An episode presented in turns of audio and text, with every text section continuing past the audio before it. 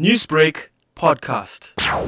I started this battle in 2015. Since then, I've met countless other dads along the way that are struggling, even with court orders. And on the rare occasion that a court order is actually granted that guarantees a father almost equal rights, which the Children's Act and the Divorce Act covers. Sadly, our courts and our legal system seems to want to protect the rights of a mother. And again, there is no Mother's Act or Father's Act. There's a Children's Act. But I've been told by senior magistrates that the children will always go to the mother and they will follow the mother in terms of wherever she moves. Do you think that this whole narrative that you just mentioned, where the mother's rights are upheld more, the mother would be the better parent or the better guardian, needs to change? Because there are many instances where we've seen neglect and parental alienation that comes from very selfish motives as well. Definitely. I asked specifically at the Family Advocate's office in Durban for a clause prohibiting movement out of the province of KZN. Family Advocate and the social worker said, well, the mother doesn't agree to this, so no, we won't put it in. Again, that process is supposed to be a unbiased, mediated process. But they're saying the mother won't agree, so you as dad has to suffer. How is that fair? That definitely needs to change.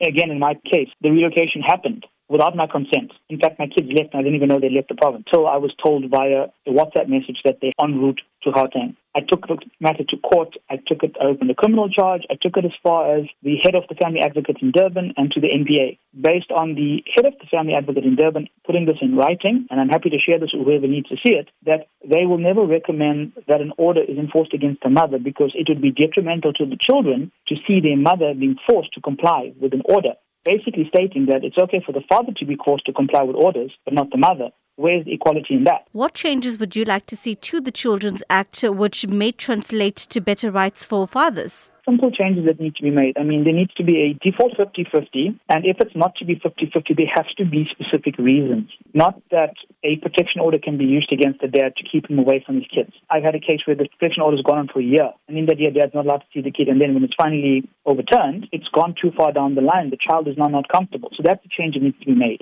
It also needs to be made that the relocation out of province needs to be stopped. How do you build a lasting relationship between the child and the father if the mom is allowed to relocate without any consideration for that relationship? And the third change that I think would make it a lot easier is that when your marriage is registered, people have a prenup or an ANC contract. Part of that should always include children and what would happen with the kids. Those three, I think, would go leaps and bounds into changing and promoting a better family unit.